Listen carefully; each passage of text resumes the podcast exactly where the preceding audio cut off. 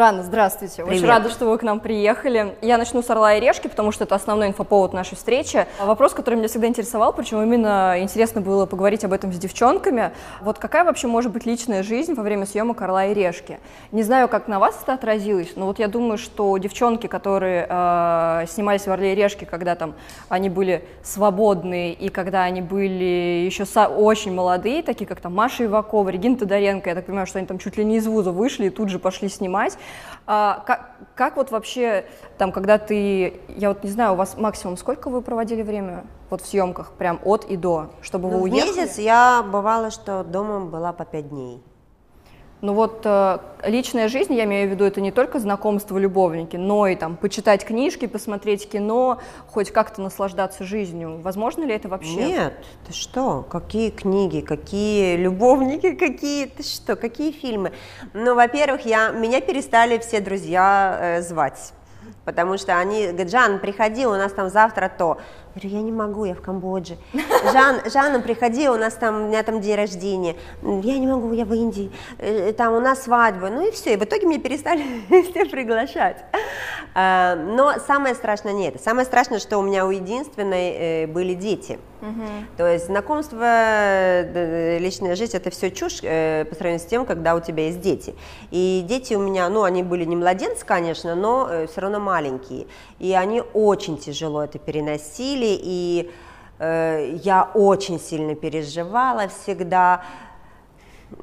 Если бы меня, конечно, пригласили в такой проект, я бы, скорее всего, не пошла, но так как это был мой проект, то как-то так, ну, понимаешь, это было совсем другое отношение.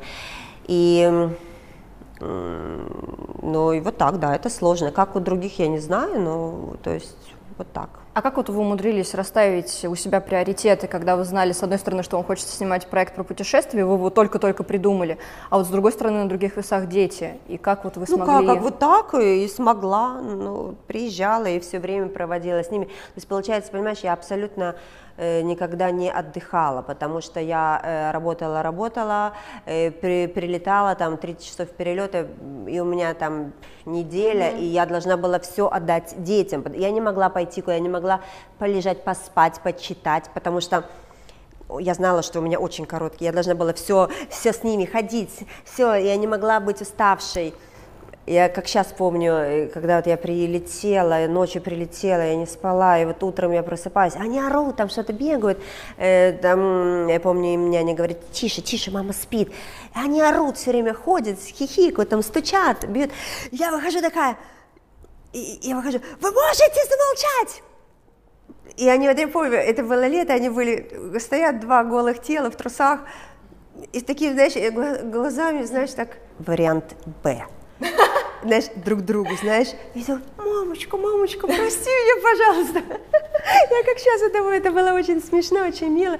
Ну и все, и вот так вот я не спала, и поэтому не было приоритетов никаких. Ну, м, вот так вот это и было, так и жили. А когда вы уезжали, были слезы? Были, ой, это, ну, я обещала там всякие обещания страшные, то есть рассказывала про всякие волшебства, но уже уж как-то, вот, ну, два дня они привыкали. Сегодня, кстати, они абсолютно привыкшие к тому, что меня нет, и когда я уезжаю, они мне говорят, пока, пока. Ну, благо, благо, конечно, что мы живем в таком вот э, время, когда Ну у да, нас да, да, есть, понимаешь, видеосообщения. видеосообщения, вайбер, все, скайп, ну, когда мы можем в любом, где бы ты ни находился, на другом конце света, ты можешь всегда быть на связи. Конечно, вот это э, прекрасно, потому что если нужно было по- посылать голубей, то это можно сойти с ума. Мгм.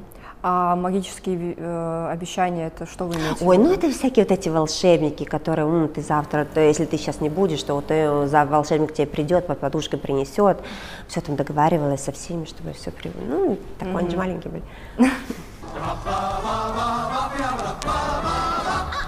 Вы часто даете интервью на тему личной жизни. Я тоже считаю важным пропагандировать семейные ценности, поэтому я вам задам ряд вопросов личных, но не для желтой газетки, а именно, которые важны, как мне кажется, для каждой женщины в России. А, потому что у вас очень хороший опыт, мне кажется, семейный. Но именно хороший с той точки зрения, что вы как бы все равно, там, может быть, у вас там с вашей точки зрения что-то было не так, но в конце у меня пришли, с моей все так, как да, раз. в конце вы пришли, тем более там к такому какому-то хорошему взаимопониманию семейному. А первому вопросу, вот если начиная с самого начала, мне кажется, что многие из нас там из девушек для нас это актуально. Эм, вы, когда вам было 20 лет, э, вы вышли замуж за более взрослого человека. И, насколько я понимаю, вы чувствовали себя как бы со всех сторон защищенной. В какой-то момент, э, когда вы разошлись, по сути, вы вот из этого комфорта и такой молодости, вы вдруг вышли в ситуацию, когда резко э, вы остались одна с ребенком. И вот как в такой ситуации вот выйти из этой зоны комфорта, по-любому там не было денег, да, наверное, особо, а найти работу, быть сильной, не расслабляться и детей еще воспитывать. Вот как вы вышли из этой зоны комфорта? Ну, так же, как и все, э, плакала, э, переживала, э, пыталась все вернуть, э, потому что мне казалось, что впереди пропасть, пустота, и, то есть, и это ну, длилось так достаточно долго, то есть я была э, тогда закончила первый курс, был второй второй курс, его надо было оплачивать. Был, конечно, ребенок, и пришлось переехать к родителям. Ну, то есть классическая ситуация, в принципе, mm-hmm. то есть как все происходило. Меня э, спасло то, что я училась в институте тогда, и я понимала, что это ну, вот, моя дорога. Вот, ну, вот это вот мой путь. Я, э, то есть мы начали уже тогда что-то придумывать, что-то снимать, и вот это меня спасало. Э, то есть пока я была вот в работе в институте, то есть оно как mm-hmm. бы меня немножечко спасало, когда она заканчивалась, я возвращалась опять в реальность, опять был страх, ну и в принципе, на самом деле он закончился тогда, когда я вышла второй раз замуж. То есть это было вот 7 лет. Вот 7 лет я находилась вот в таком вот состоянии э, достаточно ну, неприятном. Если бы вот сегодня у меня была бы возможность э, сказать себе тогда э, вот какие-то напутствия, потому что на самом деле э, у меня никого не было, вот никого не было, кто бы меня поддержал, ну подружки, понятное дело, которые говорили, ой, какой он козел, ну понятно, то есть, э, ну никого не было, чтобы вот так вот меня взяли вот и, ну, вот, знаешь, сказали правильные слова, направили, знаешь, как всегда хочется, чтобы... Да. Э, я вот сама из этого выкарабкивалась, что я бы сказала себе, что, в принципе, э, не нужно так сильно переживать, что на самом деле развод – это прекрасно. Развод – это тот момент в жизни, когда ты можешь все изменить, все сделать так, как ты хочешь ты можешь пойти своей дорогой, ты можешь быть красивой и счастливой. Э, главное, не нужно бояться. Потому что страх, это вот именно страх, вот я сейчас даже когда разговариваю с женщинами, у которых это происходит, они говорят, ну я боюсь, но у меня же дети, у меня нету денег, мне негде жить. Да. Ну и что? Но это же это не так будет не всегда. Главное двигаться и идти. Смерть это э, вот все это вот опустить руки, плакать и переживать и подстраиваться, знаешь, ну ничего, знаешь, буду да. терпеть, но по крайней мере, знаешь, ну хоть, знаешь, хоть есть где жить, хоть, знаешь, хоть ребенку, знаешь, здесь, это такая чушь, господи боже мой, никогда это ты сломаешь себя, ты, ты, ты вообще убьешь себя раньше времени, ни в коем случае, никогда этого делать нельзя. Вот, вот этот страх, вот это и есть самая главная проблема в жизни, одна из самых главных проблем этот страх, не нужно бояться. То есть это все прекрасно. Я вот два раза развелась, счастлива, как, как сумасшедшая. А следующий ваш вот этап как раз э, вы встретили Алана, и вот здесь э, мне интересен только один вопрос. Насколько я понимаю, ему тогда было 23, а вы были старше его. Да. Мне не интересно, как вот вы там находили, мне кажется, это очень клево. А мне интересно, каким образом, насколько я понимаю, э, Борис, вот ваш сын, он относится практически как, как к отцу, к Алану. И как бы Алан-то был молодой, ему было 23 года, а у вас там уже был ребенок. Вот как они смогли сконнектиться, как вот они смогли найти общую связь? Это вообще на самом деле был во-первых, я Алана не встретила, с Аланом я училась, Ну и да. Алан, э, еще будучи на первом курсе, все э, студенты приходили ко мне домой, мы там все по ночам там все. А где вы жили? Общага? Нет, Нет. я в Киеве жила. Нет, я понимаю, я имею в виду Я квартира, дом, я- куда я они же- приходили? Да, ну ко мне домой. У меня была большая двухэтажная квартира. Тогда у нас, ну, было очень... Они все жили в общежитии, да. И это, ну, это было очень здорово, классно. Поэтому, в принципе, Алан с Борисом знакомы, когда Борису было 8 месяцев. Поэтому, ну, в принципе, д- то есть для Бори э, то, что Алан будет жить с нами, в принципе, даже не было ничего нового. Да. Это не вдруг пришел какой-то человек жить с нами, это, это было абс- абсолютно нормально, то есть он оставался и так ночевать, там все, все оставались студенты у нас ночевать, ну, это было, ничего тут не было особенного, ну, и тем более Алан э, был так сильно занят, он так мало времени проводил дома, что он не успевал ни надоесть, ни, ни, ни ругаться, э, ни, ни быть строгим, поэтому это было все прекрасно, ну, вот так. И как Алану вообще было в роли отца в таком, ну, как бы юном возрасте? Круто? У него, дело в том, что у Алана отец осетин.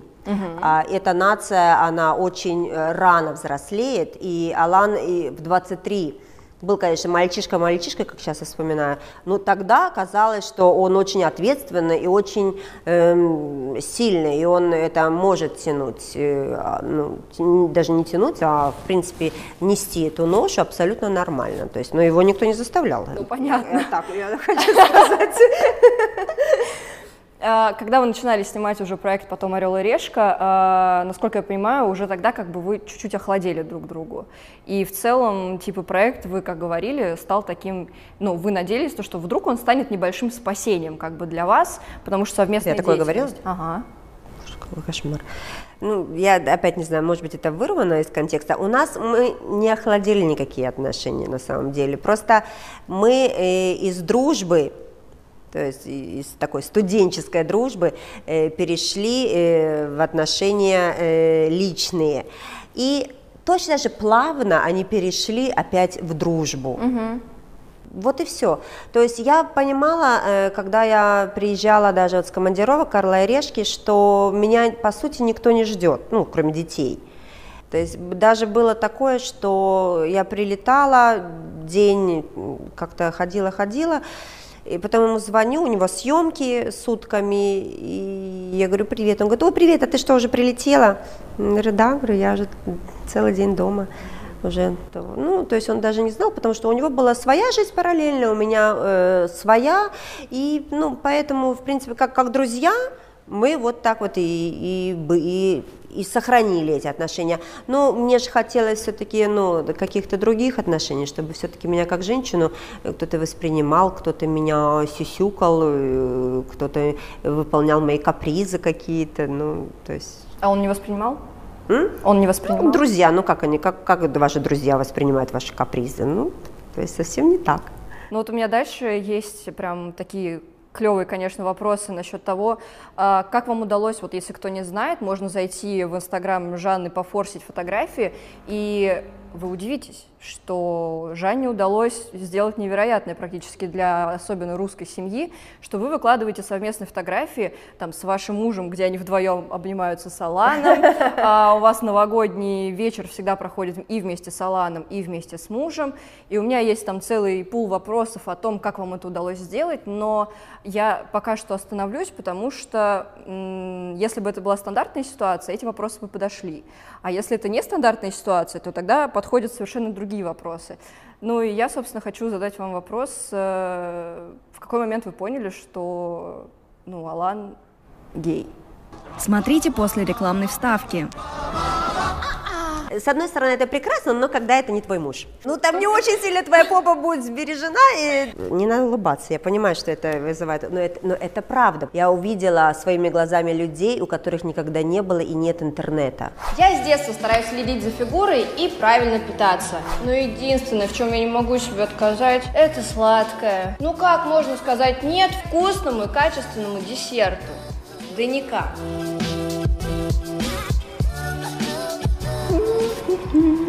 Именно такие сладости вы можете заказать себе прямо домой на сайте cheesecake.ru. Торты, корзиночки, тарталетки, чизкейки. Все это раньше можно было попробовать только в ресторане. А сейчас вы можете угостить мужа и детей прямо у себя дома, заказав на сайте. Кстати, по промокоду «Нежность» вам будет скидка 40% на все десерты. Ну, кроме тех, на которые уже есть скидос. А еще при заказе от 1990 рублей вы получите 4 нежнейших малиновых тарталетки в подарок. Сплошной кайф. Так, ребят, ну я один, ладно, попробую, может, там, один кусочек чизкейка и макарон, все, ладно? Ого, там Орео прям внутри, смотри. Это просто чизкейк традиционный, а это какой-то фисташковый торт с малиной. Вау!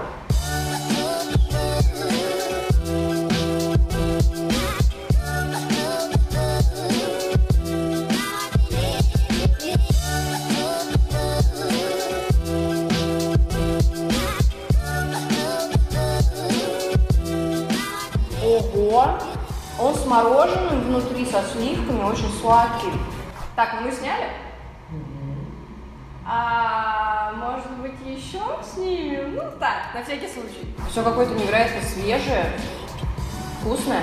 Сейчас хочу этот желтый десерт попробовать. А! Ты срочно должен это попробовать, я тебе серьезно говорю. Ну все, Таня уже по коробкам пошла просто. Как остановиться? Помогите мне.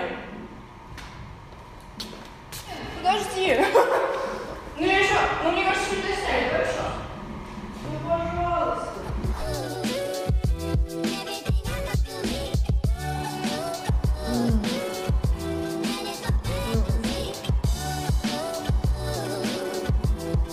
Что? Это не я. Ребята, ссылка в описании, там будут все десерты, которые я только что пробовала, и там будет промокод, ссылка, короче, заказывайте. А я, наверное, еще что-нибудь съем.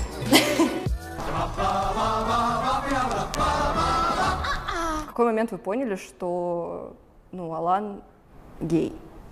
Ну, э, у нас совместная дочь, поэтому, как бы, я думаю, что эта тема вообще не актуальна для меня абсолютно. А, то есть вы имеете в виду, что это, не, что это все неправда?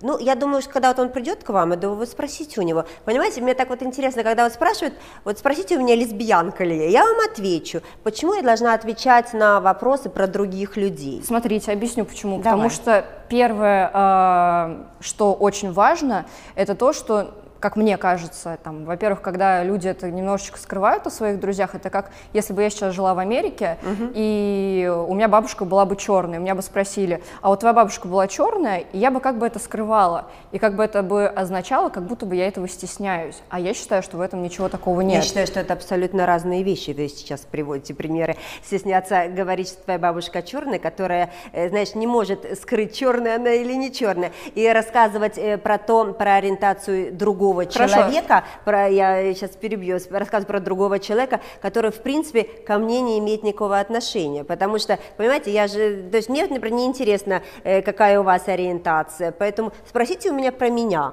спросите у меня про мое отношение к геям, я вам расскажу. А спрашивать у меня, э, какое, какая ориентация у других людей, ну, я не имею на это права говорить, потому что это их личная жизнь, это их дело, и потом, знаете, как я сегодня, знаешь, э, как обманула, сегодня обманщица, а завтра раскаялась, знаешь, и уже хорошая. У меня все изменилось, то есть я это знаю, вы этого не знаете. Откуда я знаю, что э, проходит, происходит в личной жизни других людей? Нет, это немножко другая, совсем, это совсем не та ситуация с бабушкой. Хорошо, я, чтобы не показаться вам э, журналисткой желтой газеты, я вам вот прям последнее скажу насчет этой темы, просто мне кажется это очень важным, что ну, как бы ситуация, конечно, нестандартная была бы, мы ничего не знаем.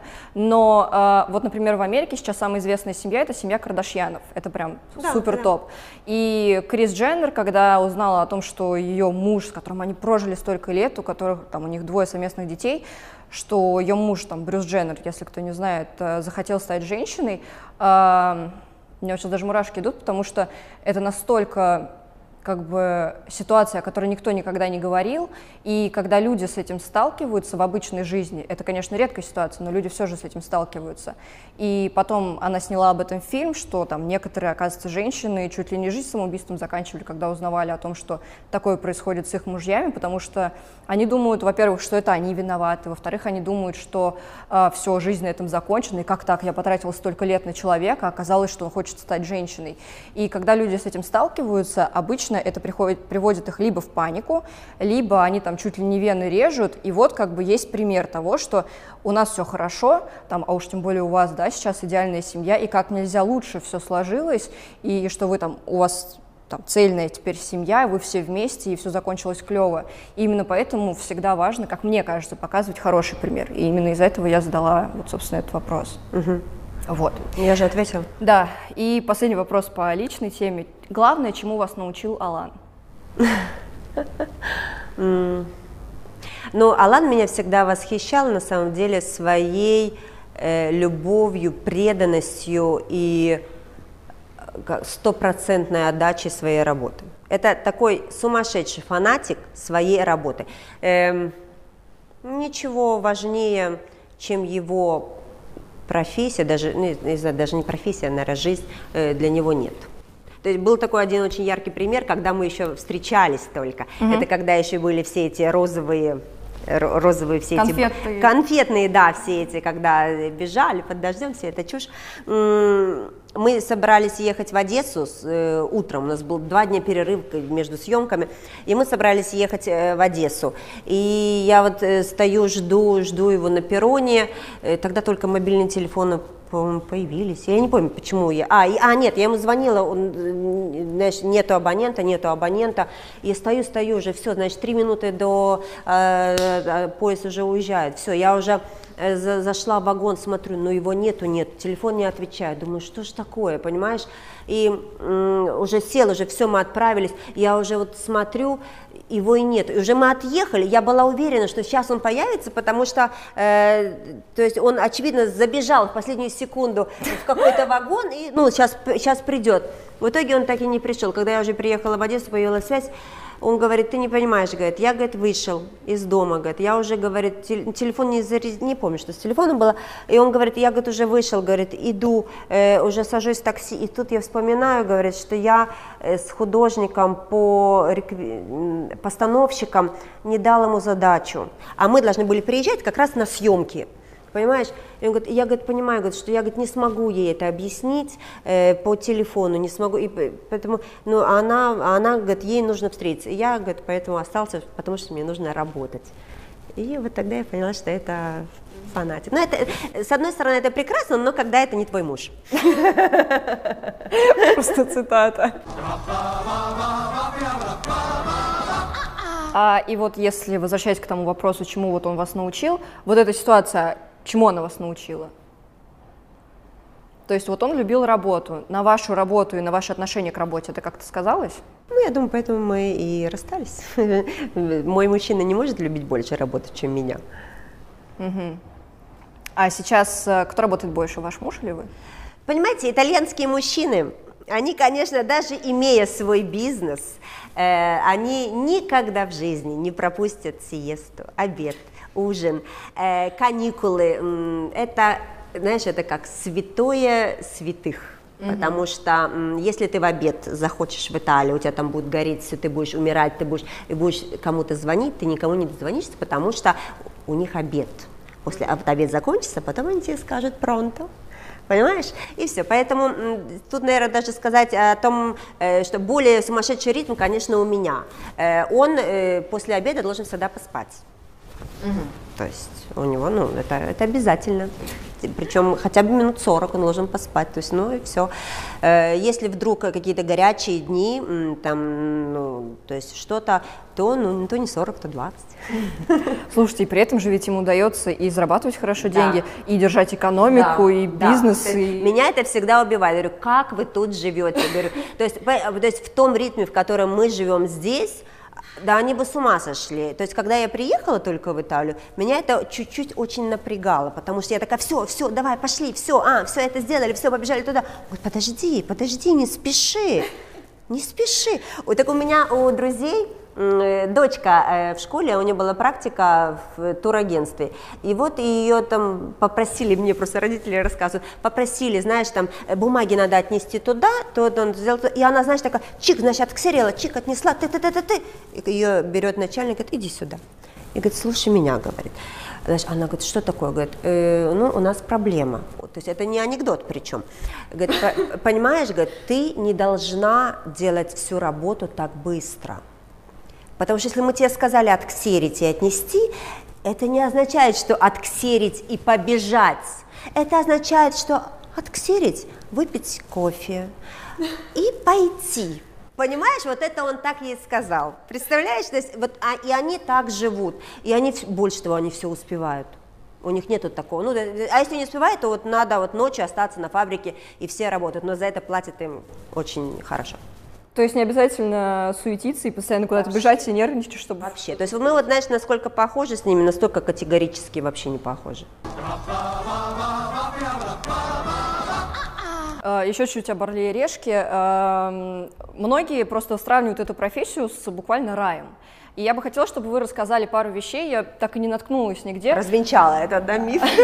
а, да, нет, ну вы развенчивали его очень часто, но вот могли бы вы прям примерно э, рассказать, точнее, дать пример э, двух самых, может быть, страшных вещей, которые с вами случались, то есть во время съемок именно «Орла и решки» из стран?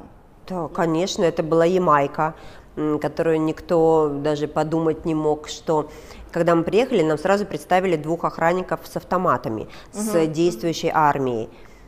Я очень возмущалась, я говорю, говорю, вы шутите? Говорю, зачем? Говорю, я объехала пол земли, зачем мне охранники с автоматами? Я не собираюсь ничего делать. Ну, мне было, мне было очень некомфортно, когда с, возле меня с двух сторон шли с автоматами ребята, ну, тем более, то есть... Но когда мы зашли на рынок, на рынок. Это был просто рынок, где я хотела там огурчики, что-то там, я не помню, посмотреть. И со всех сторон они начали набрасываться э, достаточно агрессивно, и то есть мы, мы даже не поняли, в чем дело. И автомат, ну, эти ребята так чик нас так закрыли, говорят, уходите, мы разберемся. То есть мы, мы ушли. И они у нас были до 6 часов вечера с нами, э, они там разобрались, были такие крики прямо жесткие, ну, думаю, ну, ну, тогда окей, хорошо. И в 6 часов вечера как бы у нас заканчивалась съемка, и они уже уходили. Ну и все, мы закончили, они ушли, и мы уже идем к своему автобусу, и тут вот этот вот момент, момент же импровизации, он же он сюда включается.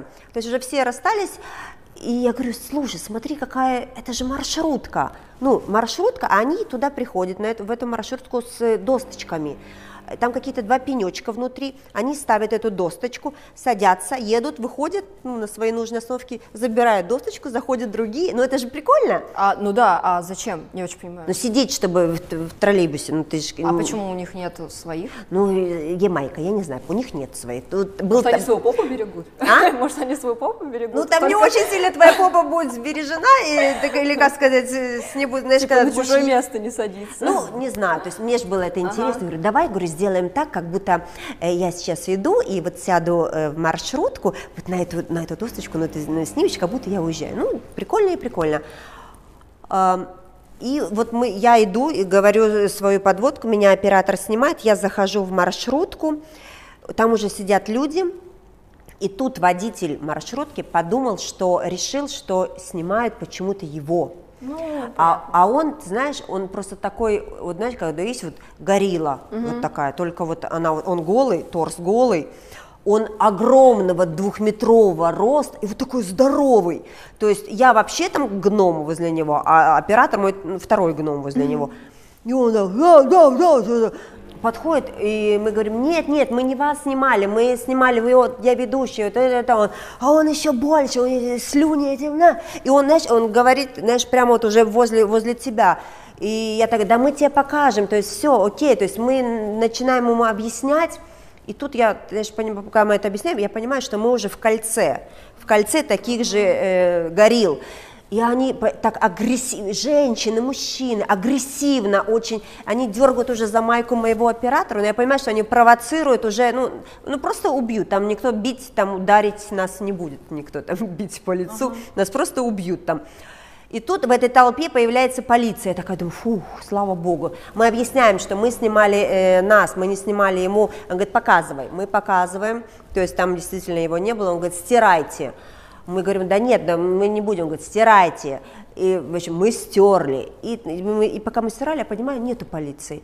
А кольцо сужается, сужается и сужается, и то есть и все, и я понимаю, а я вижу, Сашка, оператор мой, он уже стоит и уже у него уже трясется, ну потому что его реально уже все со всех сторон уже дергают. Э, и я, я уже испугалась, честно говоря, уже думаю, что же делать, будешь плакать, орать, никто тебе не поможет. А у нас был водитель вот такой, вот такого роста просто человек. Он просто откуда-то так вот раз, так прибежал, знаешь, и, и там на своем языке и а, а, эти все горелые, это было так ужасно. И тут он, и просто он тут поворачивается к нам и говорит, бегите! Я так не бегала никогда, клянусь тебе. То есть что там они с этим гномом сделали, я не знаю, но мы прибежали в этот наш автобус, закрылись на все кнопки, вот так вот сидели, дрожали, э, тряслись. Ну, а у них просто считается, что если ты на них навел камеру, ты забрал их душу. Э, ну, вот э, так. Поэтому ну, это, ну, это был один из таких случаев э, достаточно ярких. Я очень так боялась. Ужас. Да. Вы, наверное, тогда уже сто раз о своей семье подумали. Я так они, да я не, и не тогда думала, знаешь, всегда думала, когда, когда самолет, турбулентность, когда надо было лететь куда-то, mm-hmm. настолько было много раз, когда едешь в этой Индии, то есть на, на драндулетке на какой-то с огромной скоростью, они же там вообще не понимают, у них нету знаков и каких-то понятий правил дорожного движения, знаешь, успел, получилось, не успел, м-м, извините. Я точно знаю то, что всех ведущих «Орла и решки» больше всего бесит вопрос о том, а правда ли вы бросаете «Орел и решка»? Но ну ведь неправда же. Почему все ведущие говорят, что это правда? Если, естественно, каждому зрителю понятно, что это все сценарий, что после того, как выпадает решка, она такая, ой, я тогда сейчас забираю рюкзак, я пошла. Ну как бы понятно же, что это неправда, то, что там заранее забронировано, там, на имена, еще что-то. Почему все ведущие так упорно повторяют, что да, мы действительно бросаем Но Регина же сказала. Ну, и что из этого было? Ничего, снимается же дальше. Эта карточка, она существует.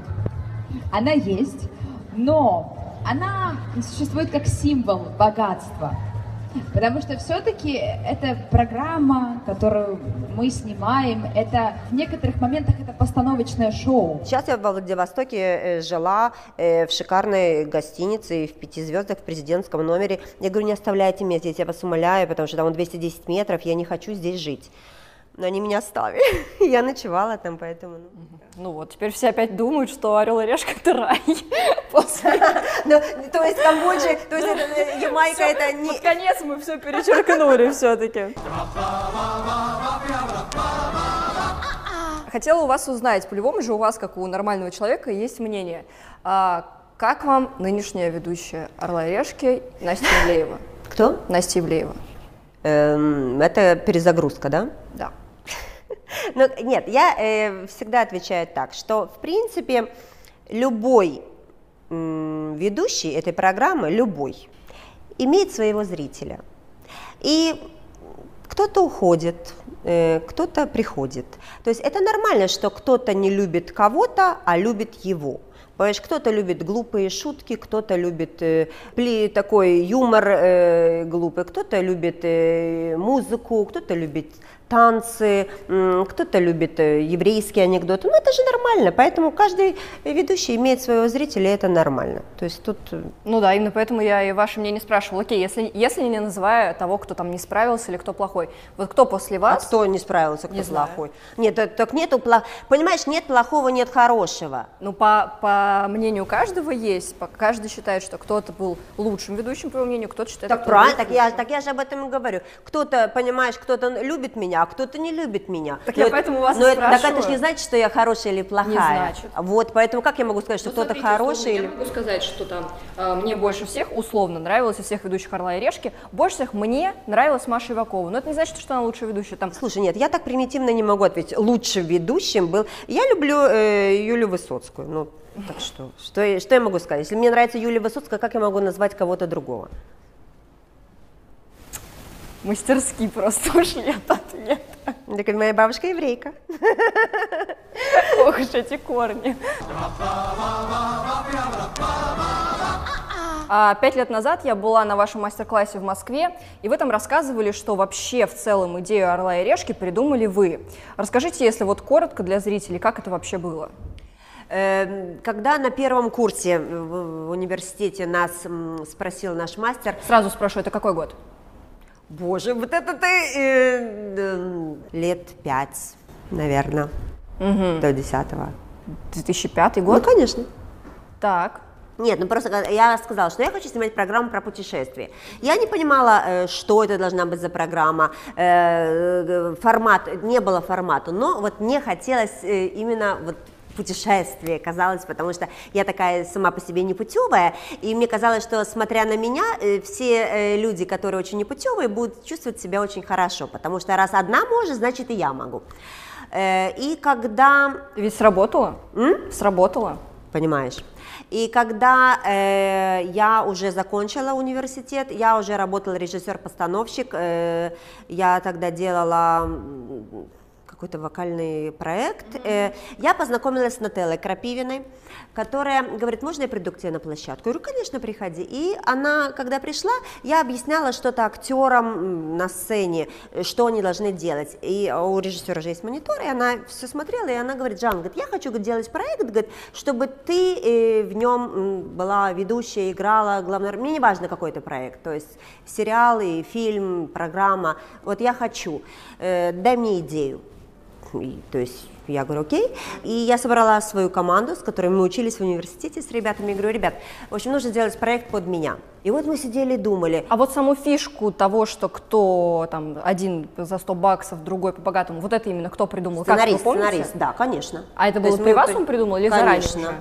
А как это было? Ну, то есть вот вы можете воспроизвести этот день? Вы встретились в кафе? Да, Или да, как да, это было? Да, Ну, вот прям- так это и было. То есть вот есть такой вот формат, то есть если путешествие, это вот так. То есть всем интересно деньги, и один будет ехать путешествовать с золотой картой, другой с, там, предпо- как тогда говорят, предположим, со 100 долларами, ну, то есть с, мал- с, малым, коли- с ограниченным количеством денег, вот так вот мы думали. Ну, вот вы теперь, как э, профессиональный телережиссер, э, у вас есть ответ на вопрос, почему именно «Орел и решка» так зашел зрителям? Деньги, конечно. Это то, что э, он взял такую широкую аудиторию людей, э, с которым это всем интересно. И когда тебе это еще и рассказывать, знаешь, как бы твой друг, это всегда э, срабатывает лучше, нежели ты читаешь э, сайт, в котором написаны цены. Мы придумали, мы жили этим, понимаешь? Мы, у нас не было формата готового, по которому мы, мы... Я помню, когда мы приехали на э, пилот, снимать пилот, мы приехали в Барселону, был, как мы первую снимали. Который и- в итоге третьим вышел. Четвертым. Четвертым. Да. И мы встали, и я говорю, а что, а что говорить? А, и, э, то есть, и сценарист говорит, ну, я тут, в принципе, прописала, а Женька говорит, я не знаю, оператор говорит, а как? И вот мы вот так вот все вот вчетвером так вот и стояли. И она говорит, ну вот я прописала здесь вот, что вот м, надо вот держать свои кошельки. И я говорю, все, да, окей, давай тогда я скажу, что в принципе мне переживать нечего, я вот как сейчас это помню, потому что денег у меня нет, поэтому воровать у меня тоже нечего. И все. А потом там же вот эти все мимы стоят э, на Рамблер, э, на центральной улице. И вот он что-то там свистел, я там подходила к нему, что-то хихикали, и когда я уходила, он мне так по попе так чик и шлепнул. И я режиссеру говорю, ты видел этот нахалку? А что он сделал? Посмотрел, какой, какой это кошмар. И он говорит, все, говорит, круто, давай, говорит, то же самое, только на камеру. И мы поняли, что я должна всю свою реакцию э, давать на камеру, потому что именно живое, э, э, настоящее св- свою реакцию, вот именно она интересна. То есть камера как с подружкой, понимаешь? То есть я вот тебе вот рассказываю, что представляешь, вот там тебе же вот интересно, то же самое зрителю, у него есть ощущение, что э, я ему только это говорю. И вот, ну вот так вот это и было. Вот смотрите, когда вы поняли впервые, вот у вас щелкнуло в голове, что пора валить из этого проекта? Щелкнуло в голове на, в конце второго сезона. А Э, уже был Андрей. Андрей, да, да, он- мы его взяли на второй сезон уже, потому что Алан, Алан режиссер в первую очередь, и он говорит, я говорит, не могу, моя работа вся горит, поэтому я ухожу. И нам пришлось опять искать второго э, соведущего, и вот в конце второго сезона я уже понимала, что проект на рельсах, что вот этого поиска поиск этот закончился. Я уже знала, что я должна приехать по бедному, ехать на транспорте, должна где-то переночевать, где-то поесть. Все, уже был формат. Мы уже знали, что вот эти локации там не очень хорошо работают, mm-hmm. лучше их избегать. Э, хорошо работает, когда какие-то э, живые физические действия. Э, то есть мы, знаешь, уже это знали, уже как-то так это было, ну, все уже было не так. И, но мне еще было очень жалко, потому что, ну, мой проект, знаешь, он еще такой живой, такой родной, и я думаю, ну, окей, еще останусь, еще. И вот уже третий сезон я уже так его mm-hmm. уже так тянула. И когда мы снимали последнюю программу третьего сезона, я уже знала, то есть я знала, что я, я больше, ну, я больше не буду. И в конце уже когда закончилась съемка, мы открыли шампанское, все, я уже со всеми попрощалась и выдохла, и пошла домой. Но самое главное, что вот когда я ушла, минуты не было после этого, чтобы я на секундочку пожалела или вспомнила, или думала, зря, вот зря, рано, не было, не рано. Вот ушла и отрезала, и все, и пошла дальше. Так, и правильно ли я понимаю, что сейчас вы снова возвращаетесь в проект «Орел и решка»? Э, нет, неправильно. нет, нет, нет, э, то есть э, все не так. Э, дело в том, что закончились все мои старые съемки, проекты. Э, новый проект, который я отсняла, э, пилот, он еще в стадии переговоров, и у меня образовался отпуск. И мне позвонили, говорят, Джан, мы сейчас вот снимаем «Орел и решка. Россия». То есть у меня было свободное время, и я поняла, что упускать возможность увидеть Чукотку, куда я, ну, скорее всего, никогда не поеду в своей жизни, то есть я не захотела. И поэтому я согласилась и э, вот снимаюсь в нескольких выпусках этого сезона. Ну окей, смотрите, сколько у вас, получается, уже съемок было, съемочных дней, съемочных программ, если можно так сказать, и городов? Пять. Пять городов. Но вот было ли за эти пять городов что-то, чтобы вас просто убило? Что вы никогда не знали, что это есть в России, что это можно увидеть э, в да. русском городе? Ну вот что, вот пару спойлеров нам дать. Э, во Владивостоке я поехала в деревню, которая называется Красный Яр. Туда можно добраться только на вертолете за три часа, на вертолете. Три часа на вертолете. На лодке или на машине 11-12 часов. И вот, ну, мы летели на вертолете, я чуть с ума не сошла, пока долетела туда, потому что, ну, честно говоря, я летала на вертолетах, но это было, знаешь, Ницца, 15 минут э, в аэропорт э, слетать. А тут три часа вот это трястись, там же сиденье, ну, вот так, как сидишь, вот такой, и все, ну, он дрынчит. И, ну, и не очень сильно, ну, спокойно все это, знаешь, Конечно. такое. И ты летишь над тайгой, ну, то есть три часа туда и три часа обратно. Угу. И вот мы прилетели в эту деревню, то есть нас встретили, все, и понимаешь, я, ну, то есть я понимаю, что я как будто сейчас скажу, как, знаешь, как будто я оторванная а, от э, реальности, но я увидела своими глазами людей, у которых никогда не было и нет интернета. Угу. Представляешь, у нас, говорит, сегодня дискотека. Сначала говорит, для детей, потом для взрослых. Я говорю, то есть, понимаешь, ну, это вот, честно говоря, ну, это как в кино. Одно дело, когда ты это видишь где-то там в новостях каких-то там в кино, а другое дело, когда ты сталкиваешься, ты стоишь, у них нет дорог, у них вот дороги все земляные, то есть, когда идет дождь, ну, вот как в лаптях вот ходили, так, понимаешь, они вот так и живут. Ну, ну, это и круто. Вы как на машине времени, да? Ну, тогда. И когда мы прилетели на этом вертолете, понимаешь, они прибежали, и все с телефонами фотографируют, с фотоаппаратами. Они вот с этими с мыльницами mm-hmm. фотографировали, представляешь? Ну, и, ну это, это был для меня шок, честно сказать. Mm-hmm. Ну, это правда. Другие есть, дети? Э, другие.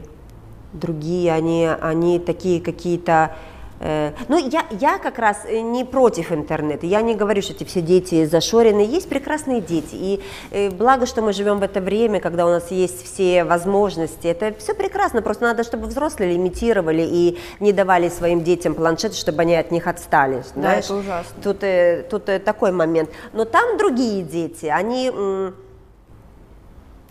я сейчас вернусь к тому, что меня убило еще, я говорю, слушайте, ну у вас свежий воздух, у вас природа, вы, наверное, тут живете, вы, наверное, долгожители. Они говорят, ну сейчас уже да, говорит, раньше, говорит, было до 45, говорит, а сейчас до 65. Я говорю, как, а говорю, а как это так? То есть как у вас, ну, ну наверное, все-таки, наверное, и наверное, труд тяжелый, наверное, и, ну, я так думаю, и отсутствие медицины, ну, я не знаю, ну, вот представляешь, вот так вот сказали, то есть я была в шоке. А, у нас такой небольшой сейчас блиц будет. А, ваше отношение к старости? Прекрасно. Это, это знаешь, как э, старость это э, не, неизбежность, поэтому надо к ней так и относиться. Все люди будут стары, все буквально. Поэтому как можно относиться к тому, что неизбежно? Прекрасно. А старость или молодость? Старость. Почему? Потому что это норма. Молодость тоже норма. Молодость проходит. Правильно я ли понимаю, что в Италии совсем другое отношение к старости? Ты что, конечно. Ее там вообще нет. Нет, э, ста, э, старики э, в Италии это те, кому после 80. Все, что до, это взрослые люди. Э, то есть женщины в Италии после 40 рожают первого ребенка. Причем это не, ой, вы уже такая возраст. Нет, это, это вообще нормально. Когда я приходила к Борису в школу и Э, говорит, Боря, это твоя мама? А я родила его 25 лет. Угу. То есть по нашим меркам я на грани практически по лезвию прошлась. Поэтому э, они очень социально активны, они э, красивы. У нас есть э, бар, в который мы ходим завтракать все время, пить кофе. Вот у нас все время стандартно там за столиком собирается 4-5 слово бабулечки им даже не очень подходит, они приезжают на своих пиатиках, таких же, знаешь, вот, э, вот таких же, знаешь, коробчоночках. Она выходит, у нее ногти, у нее причесочка, у нее э, макияжик, у них кофе, знаешь, какие наши бабушки, причем это не какие-то бабушки, знаешь, какие-то, знаешь, угу. такие, они, причем они говорят про болячки, они говорят про, про внуков, у них те же самые э, все проблемы. Э, больше того, я, например, в парикмахерскую, я записываюсь в свою в понедельник, э, ну, то есть в любой день недели, кроме пятницы, субботы, воск... пятницы. Потому что в пятницу все женщины, вот именно там 50 плюс, идут на укладки. Они раз в неделю ходят на укладки. Ну, это, это норма, ты понимаешь. Э, в ресторанах ты не встретишь молодых людей, потому что молодые люди зарабатывают и учатся, а 40-50 э, плюс сидят в ресторанах. Это норма у них нету, что ты старый, все, нет, у тебя, это, у тебя карьера может пойти только в возрасте. У нас тут ты можешь 25 лет уже быть директором банка, а там очень скузи, извините. В 40 лет ты то еще молодой человек, ты вот сейчас, может быть, ты уже и можешь. Вот так. Везет. А, какие были лучшие годы в вашей жизни? Ну, моя жизнь прекрасна, ты знаешь. Ну, лучший период, тут все равно бывает так, хоп-хоп-хоп и пик. Ну, пик, э, да какой пик, ну, слушай, то есть жизнь, она, она вот такая, чик, чик. То есть у меня был, знаешь, прекрасно, там, когда я поступила в университет, э, потом, знаешь, потом там прекрасно, когда там я сделала программу, потом прекрасно, когда я поехала в Италию, потом прекрасно, знаешь, когда у меня появилось три собаки, потом там прекрасно, когда я придумала свой новый проект, понимаешь, э, и который так и вообще, я им так говорю, ну поэтому, ну, ну как, самый прекрасный, самый прекрасный, когда у меня появилось красное платье, ну как я скажу. Э, пример того, как вам мешала ваша эмоциональность. Ой, вот это да, кстати. Мой муж говорит, ты чуть-чуть э, того самого, потому что ты, говорит, ну, ну да, ну не то, сейчас даже пример, и знаешь, как, знаешь, как всегда, знаешь, пошути, знаешь, и все, и, не, и сейчас пример не скажу, но да, вот это есть, моя вот эмоциональность, вот она, да, вот э, как бы это, наверное, как мой плюс, так и минус огромный, что я такая очень э, дурная в этом плане. Возможно ли выработать харизму? Не знаю. Харизму выработать. Ну, сначала давайте поймем, что такое харизма. Ну, смотрите, вот вы часто сыплете в интервью фразами о том, что надо оставаться собой, и вот такими, там, вы практически статусами ВКонтакте часто говорите о том, что нужно всегда быть такой, какой ты есть, нужно воспринимать мир по-доброму, по-хорошему, но люди, как мне кажется, часто там условно, ну вот я, например, Таня Мингалимова, я хочу стать актрисой, но я понимаю, что я недостаточно громкая, я там тихая, закрытая, и вообще сижу все время дома, и мне самой с собой некомфортно. Вот как выработать, вот возможно ли вообще выработать харизму? Ну, и... это, подожди, это не харизма. Но я тебе скажу, что если ты сейчас спросишь у, у моей мамы, э, что вот про, про ее дочь, она тебе ответит. Я никогда в жизни бы не подумала, что Жанна будет иметь публичную профессию. Серьезно? Потому что я очень была спокойный, тихий ребенок, который, э, да я и сейчас такая, я, я не люблю э, вообще все компании, я, э, то есть какие-то вечеринки, я вообще страшная домоседка, страшная трусиха, я очень стеснительный человек. Не надо улыбаться, я понимаю, что это вызывает, но это, но это правда, поэтому... Э, Поэтому, ну, это так. Поэтому то, что ты сидишь дома, еще тебе не мешает абсолютно быть актрисой, я тебе хочу сказать. Абсолютно. Это вообще, это вообще совсем все другое. И талант, он или есть, или нет, конечно, но его надо развивать, понятное дело. То есть у моей дочки, например, есть э, есть вот как вот я вот я это вижу, но это не значит, что она будет гениальная актриса. Значит, я не та э, мама, которая, ой, моя дочка такая гениальная, такая талантливая. Так от чего тогда все зависит? Вот от чего зависит человек, вот как вы, да, станет публичным в какой-то момент и станет известным, успешным, полюбится зрителю и сможет там играть в кино, еще что-то делать, или нет? Ну, ты понимаешь, я же когда начинала, я не знала, будет ли удачная, успешная эта программа, я не знала, будут ли любить меня э, зрители. И тогда я, я помню очень хорошо, когда я говорила, ребят, говорю, мы делаем программу, и, в принципе, если она провалится, вам все равно. То есть вы, ну, то есть вы, вы пойдете лес рубить, э, господи, в массовку, в оператора, куда угодно, понимаешь? А у меня на моей карьере будет поставлен огромный жирный крест, потому что если я появилась и меня не полюбили, я не интересна, я никому не нужная, э, то, в принципе, как бы, то есть моя мечта на этом и закончится. Но э, я кое-кем полюбилась, кому-то понравилось, понимаешь, и, в принципе, э, вот оно так вот и пошло дальше. От чего это зависит? Ну, я не знаю, от чего это зависит. Опять-таки, знаешь, на такие вопросы, если были бы конкретные ответы, я думаю, что, знаешь, их бы никто не задавал, потому что был бы ответ. Так, знаешь, ну, то есть эти вот фразы э, контактные, как ты сказала. Сошлись так звезды. То есть, ну, наверное, так. И последние два вам вопроса. Ты не говори последний, потому что ты уже постоянно говоришь, это последний, это последний. Ну, давай. Я всегда хотела поговорить вот об этом, как, вот я прям все ждала, когда же мне попадется именно мудрый человек, который точно не обидится и который все мне разложит по полочкам. Блин, а вдруг вы сейчас скажете, что опять нет ответа а на этот вопрос? Э, э, э, вдруг я не мудрый, подожди тут. А, смотрите, вот мне всегда было интересно э, изучить женскую красоту. Я часто опрашиваю мальчиков, а вот вам эта актриса нравится, а это нравится, а это нравится, и все дают все время разные ответы. Понятно, что нет четкого ответа на вопрос, нравятся мужчинам блондинки или брюнетки, высокие или низкие э, и все такое. Но э, вот все, все же, когда вот я думаю о вас и вот о вашей красоте, она вот где-то здесь. То есть э, можно сказать так, что вот конкретно, вот просто если брать внешне, вот вас нельзя назвать прям супер красоткой или там что вас... Ой, да я страшная, вы что, о чем вы говорите? Какая супер красотка? Но вас однозначно можно назвать, ну, извините, горячей сексуальной женщиной, которая однозначно привлекает и очарует мужчин. Вот, э, опять-таки, да, у кого-то бывает типа женщины, когда она внешне не очень, но у нее там повадки, у нее такой голос и прищур, но опять-таки вы там эмоциональная, вы простая, вот в чем же тогда вот эта женская ваша красота? Мой мудрый ответ. Знаешь, как это, как это, это э, как, как это было, помнишь, в собачьем сердце? Э, это, знаешь, э, волшебница Жанна, знаешь, ваш лучший день еще впереди. Только не говорите, что в абсолютном счастье, потому что его нет. Счастье? Да нет, я, эти, эти контактные вот эти штучки, нет, это не мое.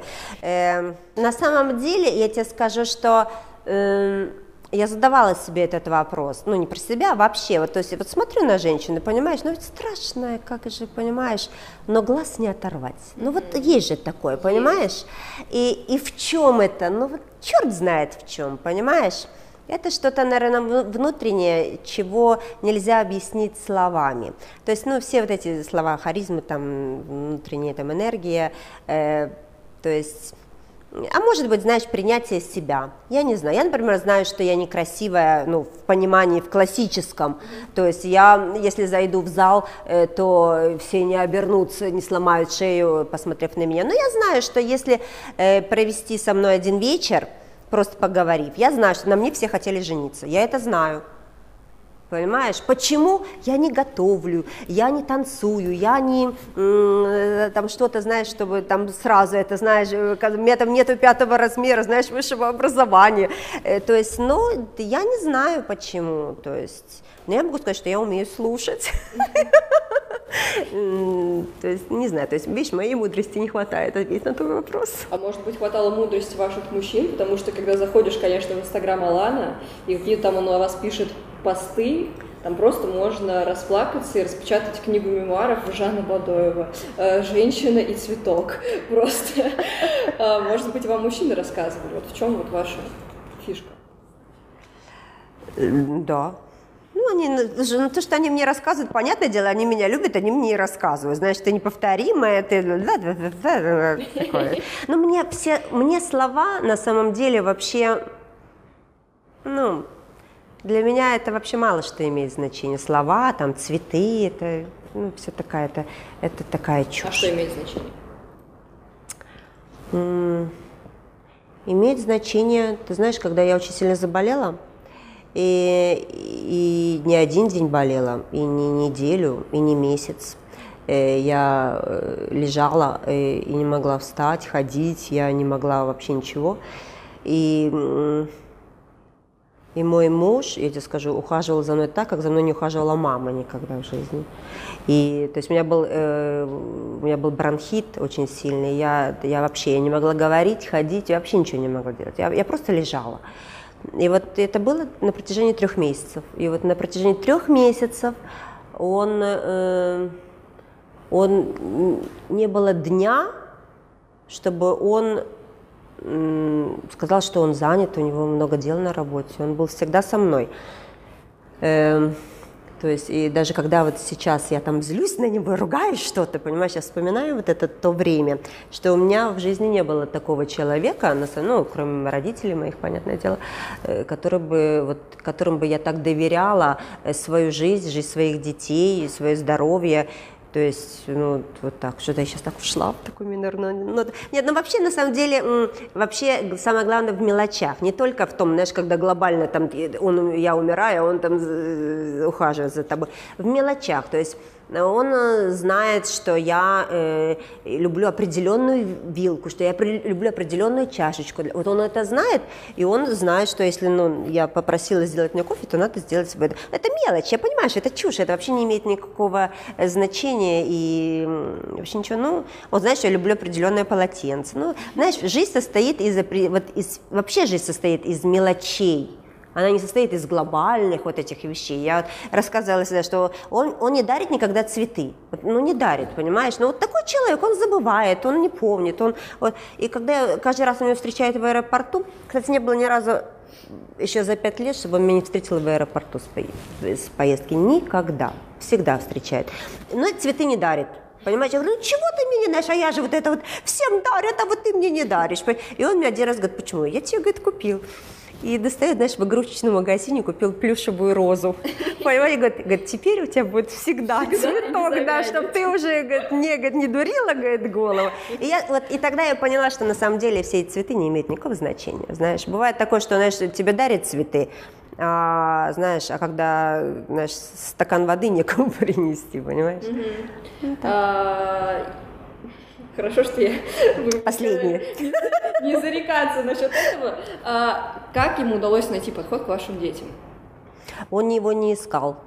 А, точно, вы про это рассказывали. Окей, а все равно был ли момент, когда вот все-таки было тяжеловато в самом начале э, сконнектиться, потому что я точно знаю, как ребенок, у которого у мамы там появлялись какие-то женихи, что все равно есть ревность. Блин, кто это вообще? Ревность? Да. У детей или да, у кого? Да, у детей.